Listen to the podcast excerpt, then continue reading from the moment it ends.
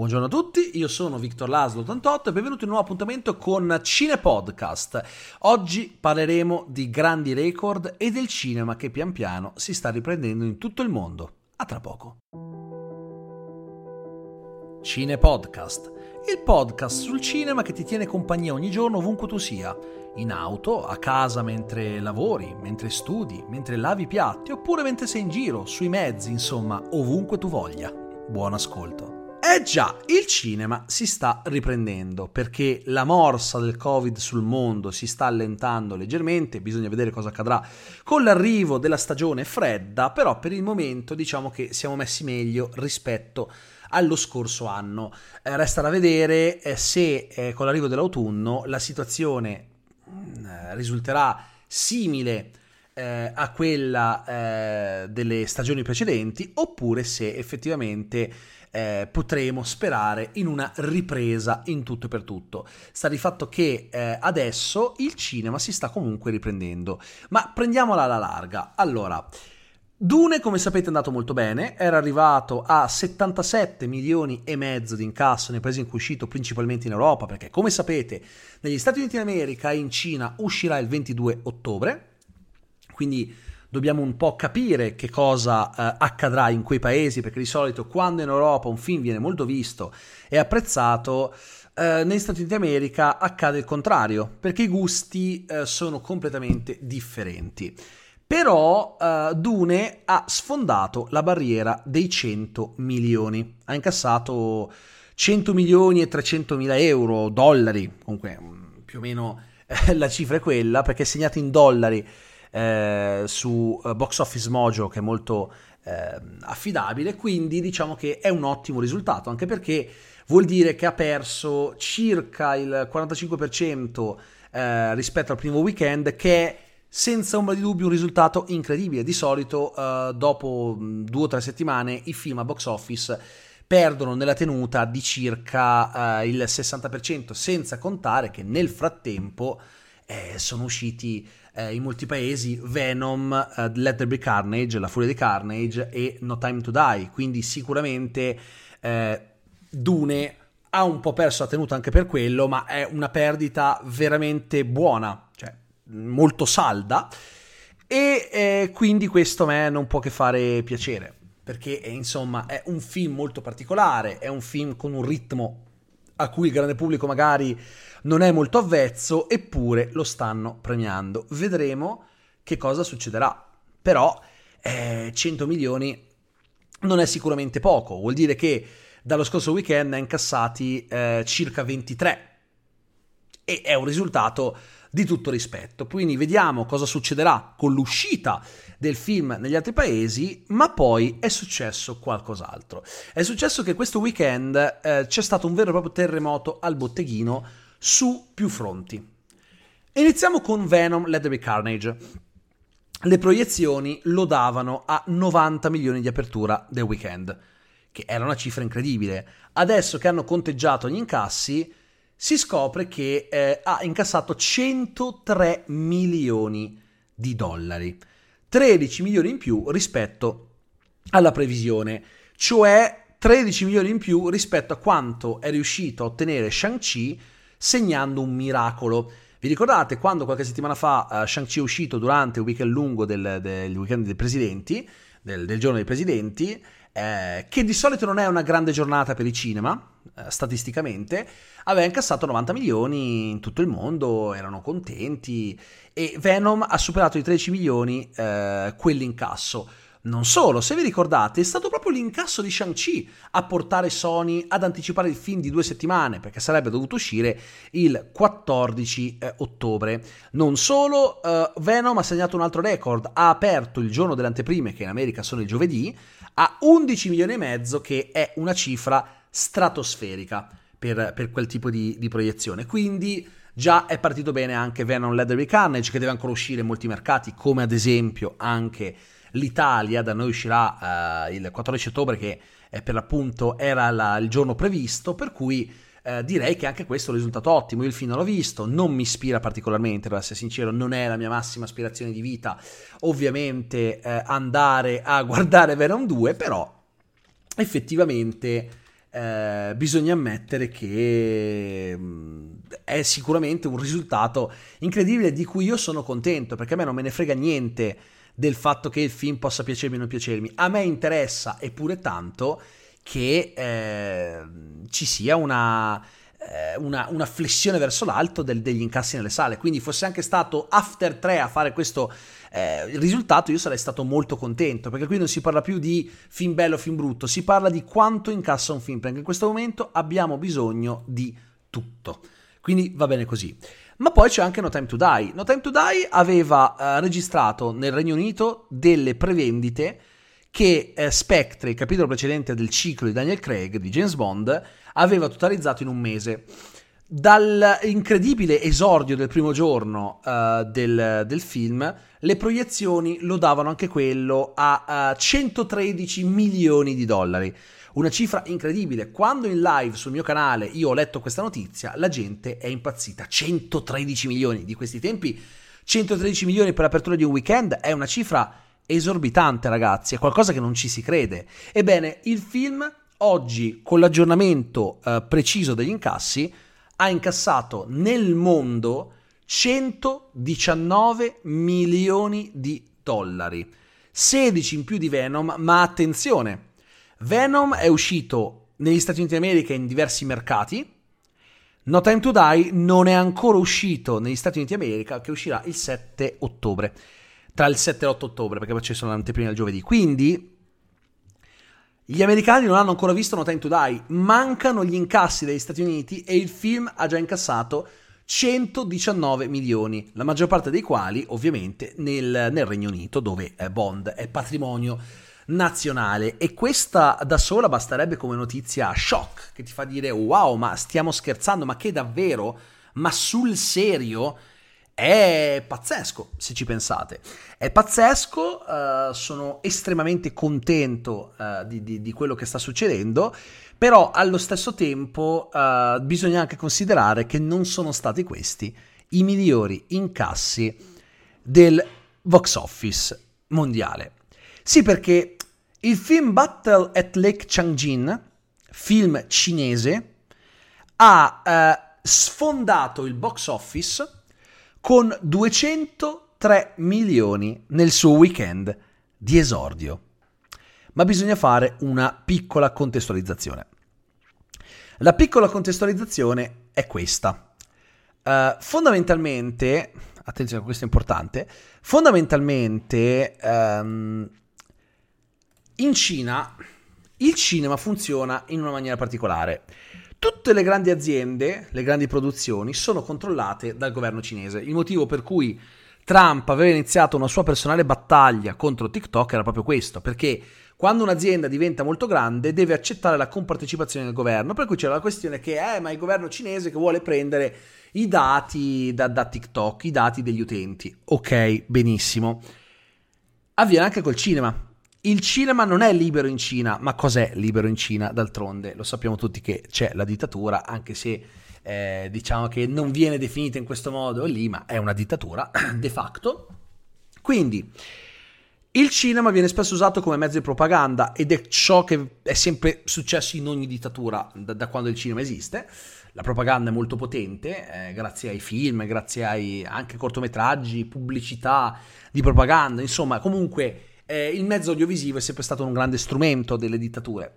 E, e non solo di quelle, però comunque le dittature in particolar modo. Uh, per cui uh, molti film sono estremamente patriottici, promuovono il patriottismo nella, per la propria nazione in Cina. Questo film um, è molto interessante perché è vero che ha fatto 203 milioni di dollari del botteghino, ma è anche vero che è costato 200 milioni di dollari, che per un film cinese è una cifra esorbitante e spropositata, e quindi praticamente nelle sale in questo weekend si poteva trovare solo quel film. Cioè in sostanza è stato imposto questo film al botteghino cinese, per cui grazie al cazzo, scusate il termine, che vi fa 203 milioni. Sei in una delle nazioni più potenti del mondo, una delle più popolate del mondo, quindi anche un bacino di utenza spaventoso, e in più imponi il, solo quel film che è un film comunque di propaganda, ma non vuol dire niente perché anche 800 eroi era chiaramente un film propagandistico, ma per me è un film della Madonna, per cui il fatto che possa essere propaganda, secondo me, non, non inficia la qualità del film, perché eh, non, non, è quello a rendere il film bello o brutto. Voi direte, eh beh, però se è un film di propaganda, sì, per amor di Dio, sarà anche un film di propaganda, ma dategli un'occhiata. Cioè, 800 eroi, eroi che è stato il film che ha incassato più nel, nel 2020, se non sbaglio ha incassato, non mi ricordo quanti milioni, forse addirittura 800 milioni. Eh, quel film, eh, senza alcuna ombra di dubbio, eh, è un gran filmone. E secondo me non è neanche così patriottico esagerato come si può pensare. Cioè, dicevano tutti un film di propaganda, però secondo me, eh, cioè, se tutti i film di propaganda fossero come quello, cioè ad avercene capito, quindi in realtà era anche un film comunque che palesemente voleva raccontare una storia e lo ha fatto anche bene. Comunque sia contento per questo risultato perché eh, vuol dire che tra il Lusco e il Brusco abbiamo, eh, abbiamo eh, avuto un weekend in cui con tre film eh, nell'apertura si sono uh, fondamentalmente superati i 400 milioni di dollari. 103 da una parte, 203 dall'altra, 119 dall'altra ancora. Cioè, voglio dire, parliamone ragazzi, parliamone, perché poi il punto è che in Cina, come sapete, eh, le uscite sono blindate, cioè non è che esce il tuo film e tu lo mandi in Cina, no time to die. Non è che esce e può andare in Cina, deve aspettare il visto della censura, non è detto che glielo facciano passare e poi c'è un numero limitato di film ogni anno stranieri che possono andare nei cinema cinesi. Non è così semplice entrare nel mercato cinese, è per questo che tutti vogliono farlo, è per questo che Disney cerca disperatamente di farcela, con Shang-Chi pare ce l'abbia fatta, ma ancora non esiste una data di uscita per quel film. Villeneuve e la Warner con loro Dune, invece, miracolosamente, sono riusciti a strappare un'uscita praticamente in contemporanea con gli Stati Uniti d'America il 22 ottobre. E quindi il 22 ottobre ci sarà da ridere, ragazzi, perché Dune uscirà in due dei mercati più potenti del mondo, il Nord America e la Cina. Per cui stringetevi forte perché il 22 ottobre si balla, io lo dico, il 22 ottobre si balla, signori. Quindi sono molto curioso perché io sono convinto che il 22 ottobre, dal 22 ottobre in poi, eh, ad UNE si aggiungeranno almeno un 200 milioni di dollari di incasso, che voglio dire, schifo non fa. Per cui ehm, sono contento in quanto questi risultati sono senza ombra di dubbio eh, dei risultati interessanti dei risultati che possono portare il cinema a rinascere un minimo e in Italia, tra l'altro, c'è stato un altro record di Dune. In Italia il film ha superato i 5 milioni e 400 mila dollari di incasso, che può non sembrare tanto, ma per il mercato italiano al momento è un'enormità.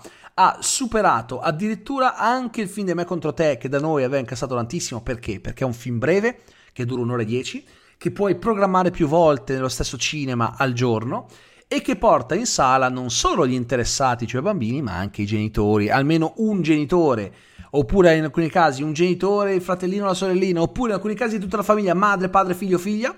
Quindi è, la, è la, forza di quel film, breve, tanti spettacoli, tanta voglia di vederlo da parte dei bambini che si trascinano dietro i genitori, per cui e poi porti il bambino al cinema ma non glieli prendi popcorn con la Coca-Cola e dagli di popcorn e Coca-Cola quindi è un film che sicuramente ha fatto molto bene al cinema italiano eppure lo ha superato superando anche Black Widow e Shang-Chi cosa che non mi sarei mai aspettato. Ok, si parla del solo mercato italiano in questo caso, va bene, però è senza dubbio una incredibile, gigantesca, enorme vittoria.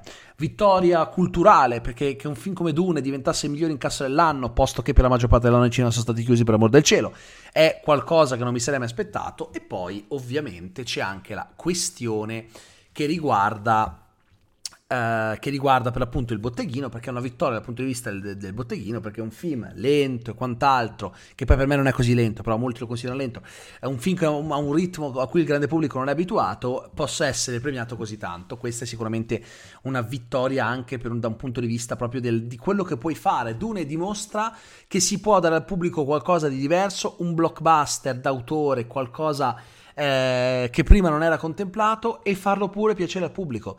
Cioè sta, ha dimostrato qualcosa alle grandi case di produzione, il successo di Dune. Il problema è HBO Max, perché noi per capire se Dune sarà un successo dobbiamo aspettare così tanto in quanto se l'avessero fatto uscire in contemporanea o dopo gli Stati Uniti d'America essendoci la releasing day and date su HBO Max in contemporanea con uh, le sale senza costi aggiuntivi eh, trovandolo nel catalogo, quindi quello che se già paghi l'abbonamento sei lì, ecco, in questo caso tu pensi, beh, però porca miseria, allora forse, ma dico forse, a naso Uh, ci sarebbe stato un po' di pirateria e il film, l'interesse per il film si sarebbe dissipato. Quindi, secondo me, hanno, hanno, fatto bene a farlo uscire prima. Il problema è che adesso, per capire se sarà un successo, ci mettiamo un, da quando è uscito un mese e mezzo.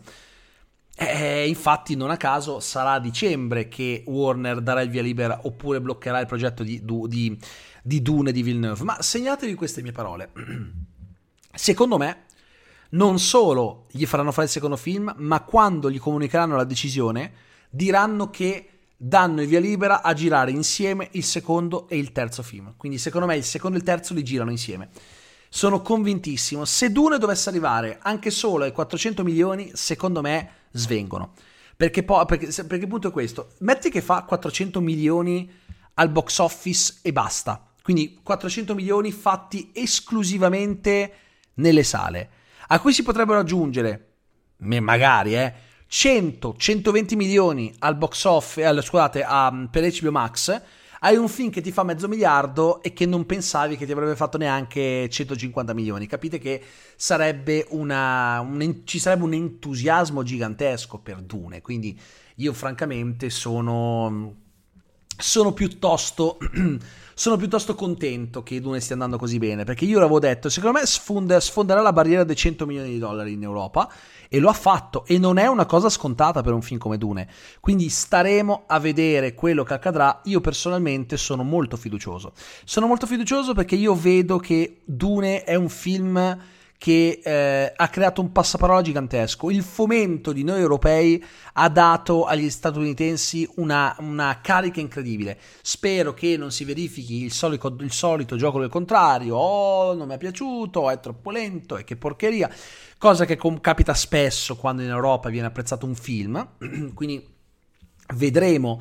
Eh, se si verificherà anche questa volta tale, eh, diciamo, eh, situazione, ma io spero di no. Spero che anche gli statunitensi vengano conquistati dal film e che si becchi il successo che si merita. La vera incognita è la Cina. In Cina amano la fantascienza, Dune andrà bene in Cina? Eh, chi lo sa. La Cina potenzialmente potrebbe essere il boost definitivo per Dune, ma potrebbe anche non esserlo, quindi si gioca tutto il 22 ottobre. E io francamente sono anche contento, quindi perché comunque non mi, non mi, è mai successo di arrivare ogni weekend così febbrile per, per gli incassi, uh, a aggiornare ogni giorno per vedere quanto il tal film sta andando bene, sono, sono, proprio contento, cioè sono veramente veramente soddisfatto di come il cinema si stia riprendendo in questi ultimi tempi, le piattaforme di streaming continuano a imperversare, c'è chi si lamenta dell'aumento dei prezzi di Netflix, ma di questo parleremo sicuramente in una prossima puntata, vi avviso che eh, in una delle prossime puntate ci sarà un'intervista a un personaggio che ha fatto una cosa fantastica, eh, che ha portato un concetto letterario cinematografico fuori eh, dai loro confini. non vi dico chi è, ma tanto avrete già immaginato di chi sto parlando, un personaggio uh, che ultimamente fatto, fatto, si è fatto conoscere molto per un suo progetto tanto folle quanto splendido che ha in mente e per cui ha chiesto l'aiuto delle persone che vogliono suppo- supportare il suo crowdfunding. Ma di questo ne parleremo, credo sabato. Io quando le, quando le ospitate le voglio, le, le voglio, caricare di sabato. Mi sembra un pochino più... una giornata più tranquilla, no? Tu sei lì devi magari ascoltarti, devi magari fare qualcosa, devi pulire il garage, devi, che ne so, sistemare la casa. E che cosa c'è? Un bel podcast di un'ora, perché di solito le interviste durano così tanto, che puoi far andare per tenerti una semplice e leggera compagnia. Tra l'altro vi devo ringraziare infinitamente ragazzi, grazie mille perché eh, davvero mi avete eh, stupito.